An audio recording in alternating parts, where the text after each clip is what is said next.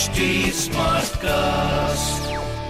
You are listening to Health Shots brought to you by HD Smartcast.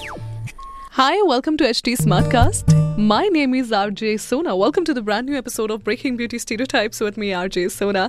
And आज आज मैं थोड़ा सा ना मौसम के हिसाब से बात करने वाली हूँ आज मेरे शहर का मौसम बहुत ही उम्दा है बहुत ही कातिलाना है ऐसे मौसम में जब आप अ, अ, सोचने कुछ बैठते हैं ना तो मुझे लगता है बहुत बेहतरीन सोच से आप गुजर रहे होते हैं वो वो जो लम्हा होता है वो बहुत खूबसूरत होता है and I was you know scrolling the Instagram तो मेरे को ना एक चीज़ देखी। I thought why not I should talk about this today in my show so you know generally it is set कि औरतों को जो अपना करियर है, वो कुर्बान कर देना चाहिए। जब बच्चों की बात आती है, घर संभालने की बात आती है तो औरतों को ठीक है ना, घर संभाल लेना चाहिए। हम तो काम कर ही लेंगे, मर्द लोग काम कर ही लेंगे।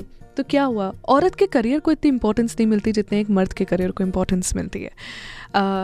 और हम इक्वलिटी की बात करते हैं। तो मुझे लगता है जब हम इक्वलिटी की बात करते हैं ना there should be a platform where at least we should know कि इक्वलिटी सिर्फ़ जेंडर में नहीं होती है। मतलब इक्वलिटी का सेंस ये नहीं है कि तुम्हें जितना पैसा अ, मिल रहा है उससे कहीं ज़्यादा मेरे को मिले या यू you नो know, तुम जितना फिजिकली काम कर रहे हो मैं भी उतना ज़्यादा फिजिकली काम करूँ। So basically man and women both are made differently तो अब जैसे यू नो ज़्यादातर जो मेल्स होते हैं वो फिज़ीक में काफ़ी ज़्यादा कह सकते हैं आप, बड़े होते हैं बोल्ड होते हैं but you can't expect the same thing from women so equality just arises कि अगर मैं एक फॉर एग्ज़ाम्पल मैं एक पोजीशन पे हूँ, जैसे फॉर एग्ज़ाम्पल मैं एक डायरेक्टर की पोजिशन पर अगर कहीं पर हूँ तो मैं चाहती हूँ कि अगर जो आदमी, जो को डायरेक्टर है, वो भी अगर मेरी सेम पोजिशन पर है तो उसको मुझसे ज़्यादा पैसा क्यों मिल रहा है? ऐसा मैं क्या नहीं कर रही हूँ जो वो कर रहा है?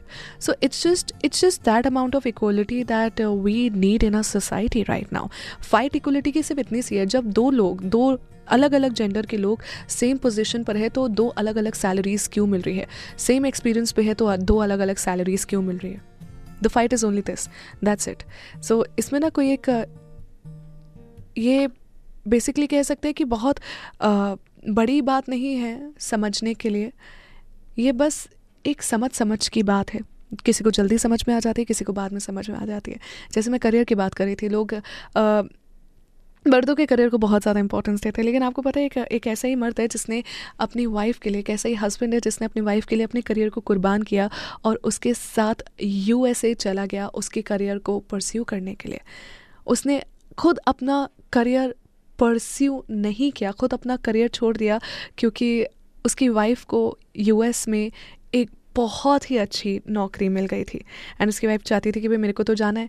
But without a second thought his husband decides to be her constant support and went to U S A with her and you know एक एक बहुत ज़रूरी चीज़ होती है एक रिलेशनशिप में रिस्पेक्ट होना। Respect is common sense I really feel तो अगर जब औरत किसी मर्द के लिए अपने करियर को छोड़ देती है, जब बच्चे हो जाते हैं, वो अपने करियर को एक बैक एंड दे देती है तो why not man can do that men can also do that they, they can also respect women's career and they can also respect uh, uh, a, a, a, them in a brilliant way कि बंदी को लगे कि यार हाँ यार partner हो तो ऐसा हो यार because you know life partner is a deal man it's a big deal आपके लाइफ में कुछ हो ना हो, लेकिन एक अच्छा लाइफ पार्टनर होना तो लाइफ ऑलमोस्ट आपकी सॉर्टेड चलने लगती है.